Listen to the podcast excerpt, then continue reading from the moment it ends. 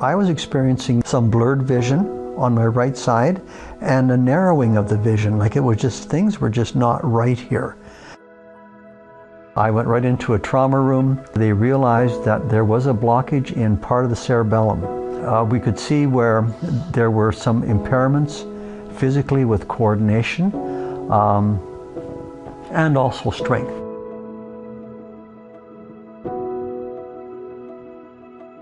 When I was first in the hospital, I couldn't even take a step. I couldn't stand. My right leg would just give way. I remember laying one time in bed and seeing a fella walking with the walker and just walking along, and I kept thinking, wow, look at him go. I wonder if I'll ever be able to do that. And now I'm at home and I'm using a walker. There's times I'm venturing without it in the house, and uh, God is healing. God has provided in so many ways. You know, um, when you have these times happen and people say, hey, give me a call. You know, if you need anything, give me a call. And not that I'm being skeptical, but sometimes you wonder, you know, anytime. With the changes in my leg strength, just the um, difficulty of something as normal and mundane as getting up out of a low seated chair or the toilets. Well, um, one of the families in our church that, that are into construction, they had said, hey, you need anything done around your house, just let us know. So we mentioned about would it be possible to maybe get one of our toilets replaced. I think Linda got a text saying, okay, uh, we have found the toilet, that'll work. Uh, when can we schedule? And it was like, oh, okay, one of their plumbers will come and do all the work and everything. And I was like, oh, okay sort of ka-ching, ka-ching, but that's fine. We we have to do it. And and then I think I inquired like, um, how can we pay for this or what? And they said, no, no, we're gifting you with this, completely free of charge. And the plumber. Uh, which you know the whole installation, everything. But meals, phone calls, visits. Uh, we have been blessed. Oh, it has been just amazing to be part of a community like this is just um, words fail to describe it for me. even our doctor, when we see, went to see her, I was seeing her. He says, asked me how I was doing, and she says, "You're fortunate. You have your faith, and you have a family. Strong community yep. family. Yep. So, so we may not have our kids here, but we have family." Hmm. wow, yeah. How the church family stands together. You know, just the generosity, the love, the hugs, you know, just people we haven't seen for a while. I'm praying for you.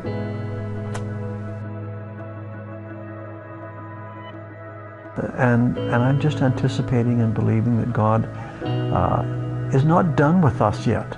And that's the exciting thing.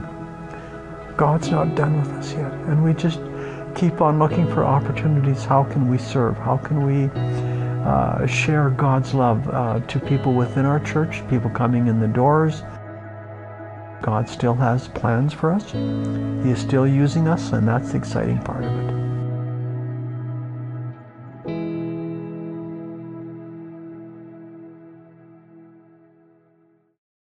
You get it? Do you see?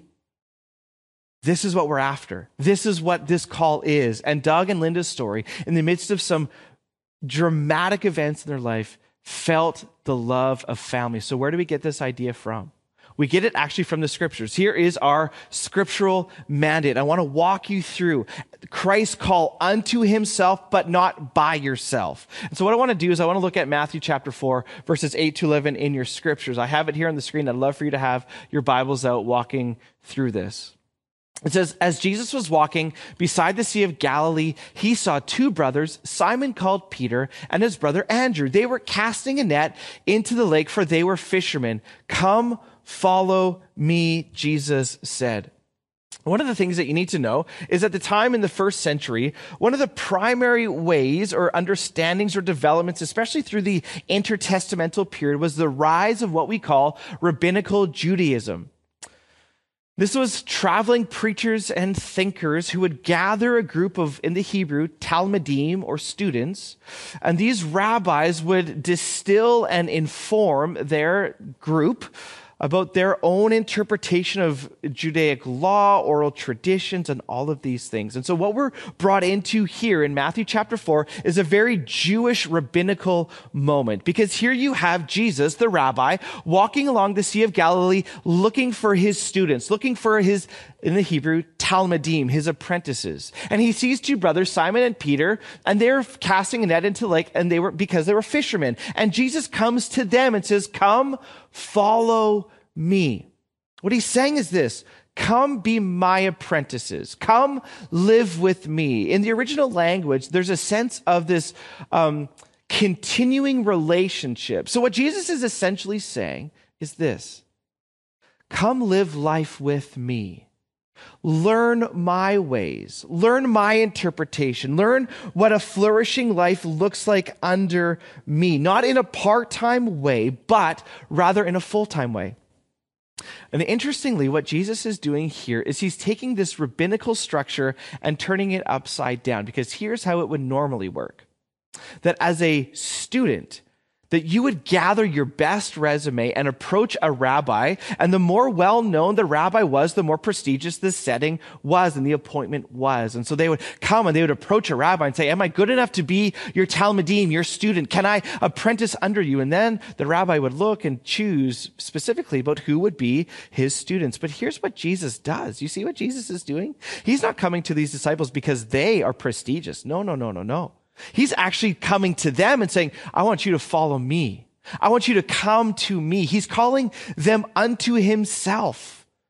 And in this way, the community of faith is a grace based thing because it's not the resume or the beauty, the potential, the competency of his followers. No, no, no, no, no. This is the initiating act of Jesus. So the first thing we need to see about a gospel community, a biblical community is this is a grace filled community because he calls us and invites us to himself. And as we you and I, Simon and, uh, and Andrew follow Jesus. We learn the ways of Jesus the ways of life and salvation and life in the kingdom of God.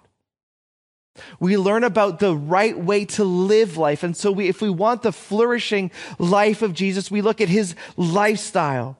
And Jesus teaches his followers about Sabbath so that we're not so busy. He teaches his followers about solitude so we're not so distracted. He teaches his followers about confession so we're not so angry. He teaches his followers about mission Come and I will send you out to be to fish for people, giving them purpose so that we're not individuals just out on our own heroic journey. Rather, we are self-sacrificing for other people. That Jesus calls us into community so we're not so lonely. You see what Jesus is doing, calling us unto himself that we would be formed into him and his image and his view of a flourishing life, which is in stark contrast to the life and the problems and the tensions that we feel. But I want you to notice that Jesus doesn't call him unto himself by ourselves. He calls us into community. Why? Because there's Simon and Andrew, and he's going to send us out for people. And at once, this is what he's saying immediately they left. Going on from there, he saw two other brothers, James and Zebedee, and his brother John, and they were in a boat with their father preparing their nets. Jesus called them, and immediately they left the boat and their father to follow him. Jesus, and what Matthew is showing is the cost of following Jesus. This is not easy to follow him. It's going to cost you something, a vocational change, perhaps. And to follow in community is also difficult. It is not easy to do, there's cost. And he's calling different people. He's calling different people than you, the way that you think and the way that you look and how much money you make and your, your ideologies and your commitments and your convictions and your stories. He's calling not just you, but a group of people. And so the first 10 chapters of Matthew's gospel Jesus is filling the roster of his 12 disciples and he's inviting people to come, apprentice under him, learn a new rhythm, new, learn a new way of life about Sabbath and solitude, and learn all of these things, life in the kingdom. And in chapter 10, verses 2 to 4, we get the final roster of these Talmudim, these students, these Jewish boys apprenticing the rabbi. And it says, these are the names of the 12 apostles or disciples Simon, we just were introduced, and his brother Andrew. James and his brother John, Philip and Bartholomew, Thomas and Matthew the tax collector, James the son of Alphaeus and, uh, and Thaddeus, Simon the zealot, and Judas Iscariot who betrayed him. And from these short verses, we can see Jesus' view and vision for community. I have five thoughts. The first thing we see is that this is not about personality or one person, but about the group. Jesus is about to send these disciples out to do the very ministry they have watched him do as his students. And look at what he does. He pairs them up. Simon and Andrew, James and John, Philip and Bartholomew, Thomas and Matthew, James and Alf, uh, James and Thaddeus, Simon and Judas. Together they go out. This isn't about personality. This isn't about one competency. This is about community, that he sends them out two by two. This is about life together. Secondly, Jesus does his mission through a diverse group of people. He accomplishes his mission through a diverse group of people. The two monikers that we get in this list is Matthew, the tax collector, the only ones, the tax collector, and Simon, who's a zealot. Now, quickly, these were two guys on the polar opposite spectrum. You want to think about tribalism.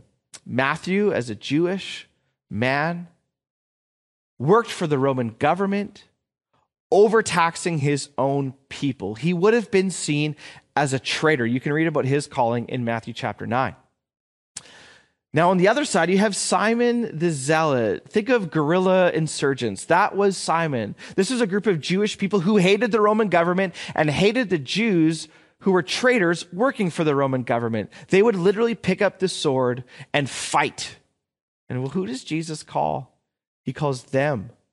Friends, we don't have it in our gospels, but I'm telling you, there would have been moments of heat as these two guys learned a different rhythm, learned a different identity as they followed Jesus together. That people on the opposite side of the spectrum are now placed together, and Jesus is the one who unites them. I want to be clear. For some of you, you're not a follower of Jesus. You wouldn't consider yourself a follower of Jesus, but you kind of like it around here. I want to tell you that the reason you like it around here is not because of our good works. It's not because of our bearing and grinning with each other. It's actually what unites us is Jesus. If you want to know why our community works the way that it does, it's because of Jesus, because he is the one that unites us together. Thirdly, this is a community enterprise that life is done as a group that forms the church. So after COVID, some people believe the myth that you can just sit back and do this alone. My friends, that is a myth. That you don't come to church only for yourself. This isn't about convenience. You come for others as we follow Jesus together. Fourthly, the primary image of the church is that of a family. You saw that with Doug and Linda, and family is great and beautiful, and also family is messy. My friend, I gotta be honest. You're stuck with us. You're stuck with us. But can I be straight with you? We're also stuck with you. But that's the beautiful thing about this is that we journey with Jesus who unites us together. Fifthly and finally, Jesus' vision of community from this is that gospel community with Jesus is costly. It's costly to follow him and it's costly to do this together. It's costly of our time. Love demands time. Relationships demand time. Are you too busy? It's costly emotionally that you got to put up with people and people have to put up with you.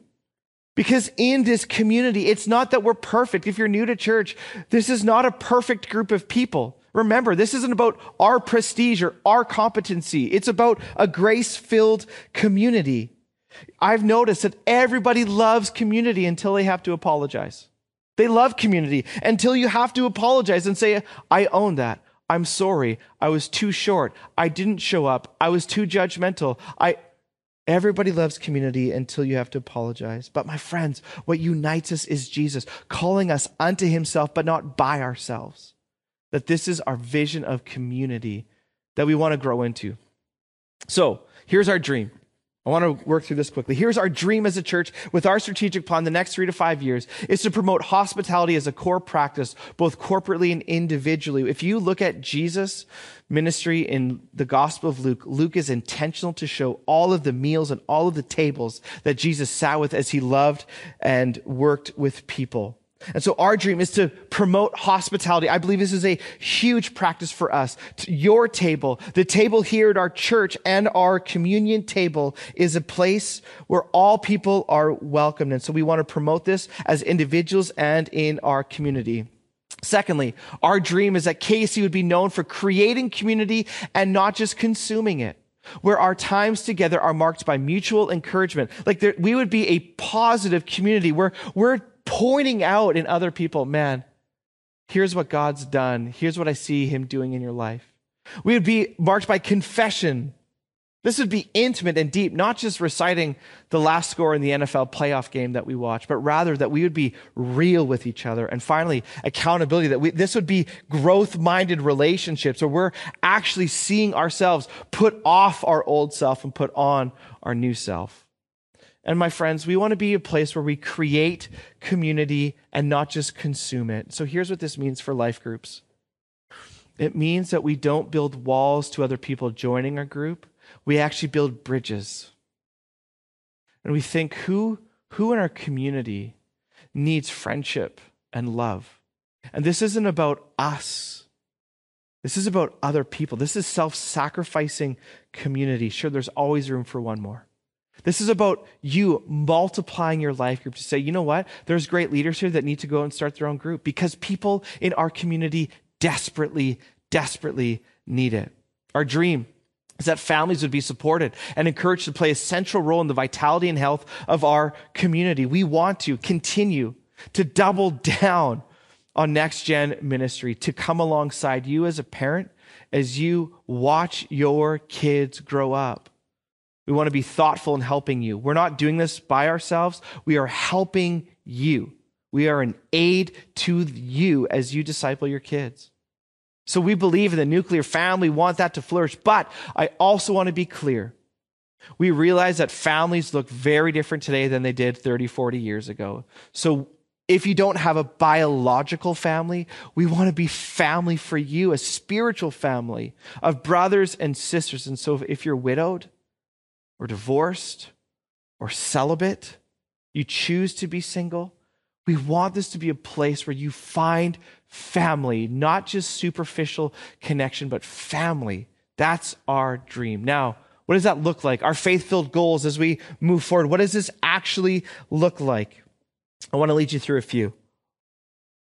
Firstly, in the next 12 months, we are going to provide clarity uh, around community and its function at KC, we really want to drill down what does a flourishing community look like and sound like? And so Pastor Tim and his team in spiritual formation, we're going to be doing a lot of work around what do we actually mean?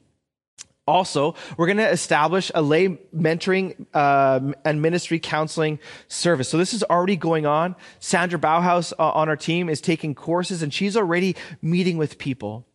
And we see a growing need for one on one or one on a few care. So we want to invite you into this. If you're trained, if you have uh, marriage and family therapy experience, if you are taking classes, if you're interested, we want to get you trained. We want to build this up so we can provide this care for people who are struggling through life's difficult moments. It's already happening, but we want to invite you in. If you're interested in that, email Sandra Bauhaus, sandra b at kc.ca. In 36 months, we want to renovate our campus to create an intentional space to facilitate, again, hospitality as a core practice for us as a church, invitation, coffee, and food. We said this, and I'll say it again. People would rather feel loved than wowed. We're not going to stop preaching hopefully good sermons and having excellent stuff on our weekends, but people would rather feel loved than wowed. So we want to intentionally put dollars and resources into changing some of the like physical space of our church so that we can have great food on weekends, great coffee on weekends. We want to have nights where we have family meals together, where our kitchen's being used and you can come and kids are running around and we're eating spaghetti and you can invite people to the table because people around tables are loved and fed and conversation happens. And this is the warmth, the type of community, warm community that we want. So that's going to come in 36 months. We're planning on bringing a capital campaign to you in the next eight to 10 months. So get ready for that. We want to launch 10 new life groups every year. We want these communities, these smaller groups to come together and to launch. We need leadership development. We need, we, we need to get better. So this is our hope in 36 months and, and even more and sooner than that is not just three years from now, but even in the next few months. 60 months, five years from now, 80% of our congregation participate in a small or mid-sized community where they are known and ki- can give and receive ministry, accountability, and care that every single person, 80%, 8 out of 10 people would say, you know what? I know who I would call in this church if my life fell apart. If I need an emergency meal or childcare, if something happened, I know where I go to get fed, to find community, to grow, and to love other people in either a large group, mid-size, or small group community. 80% we are not there because we believe life is lived best together. That rows in this room are okay, but circles are sometimes better. So now what? How do you play your part? What's the next thing? Friends, get into a mid-sized group. We have mid-sized communities here, prime time for our seniors, men's ministry, women's ministry, uh, youth, young adult ministry. We have these communities that aren't just cul-de-sacs. They're not just holding tanks for people. These are ways that you can get in. Sign up to serve. As you start to do things shoulder to shoulder with people, you can actually get community. Friends, sign up for a life group. Go onto our website and sign up for a life group this weekend. Say, you know what? I want to be a part. I have been on the margins. I need to get known in community. Sign up to lead a life group. We need leaders. Email Tim Bussey. Get in touch with Tim. Go to our serve form on our website and fill whatever way that you want, email or our serve form. We will get back to you as we want to launch more and more life groups as people get into community renouncing the busy, frenetic, stressed, overburdened life that you're living to say, you know what? I need to create space for other people. And finally, play your part. Play your part. This doesn't have to be formal, right? Because we, we talk about like all these mid-sized communities, you know, like the kind of like that 30 to 75 range of men's, women's prime time. Fantastic. Those are formal ways. But play your part in our community. If you call KC your home church, don't just exist for yourself. Come to church for other people, not just you. Make a phone call. Schedule a walk around MacArthur Island. Put on food on Sunday morning, come to church, and invite people over. Extend hospitality to other people.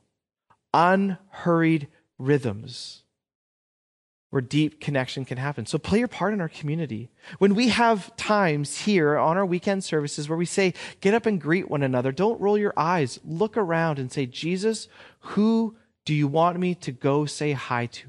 Who can I love? Who is my neighbor that I can love like myself? Play your part in our community. I believe moving forward, the church, more than ever, one of our most potent one of our strongest magnets for people. Yes, the truth and person and message of Jesus Christ found in the gospel, 100%. But it's also the community of faith in our world that is disintegrating, that's isolated, and all of the tensions and problems I outlined. The opportunity for you and I to be warm, caring, loving, searching, pursuing. My friends, the opportunity for this is enormous. And that's why it's a part of our strategic plan. May you play your part. So, Jesus, come above and beyond all we ask or imagine, beyond all we could think. We pray for our church community. In a larger church, it's hard sometimes to feel connected. It's hard to be known. It's easy to come and consume. It's hard to be known. So, Lord, I pray that our hearts would change from thinking that, oh, other people will do it, other people will say hi, other people will invite, other, to us owning it. So, as we follow you, as you call us unto ourselves, may our lives represent being students and apprentices of you, being found and saved by you through your cross and resurrection, and now on mission as you have sent us out in community, by community, for other people to experience community. So do this, we pray. In your name, amen. Last thing. We're starting an initiative every day at 320 from Ephesians 3:20 that he's able to do above and beyond all we ask or imagine. Set your alarm for 320. Pray with our church. It's so powerful to get text from you at 319, 322 said, I just prayed. I just prayed. My friends, let's pray into this. Thanks for trusting us. See you next week.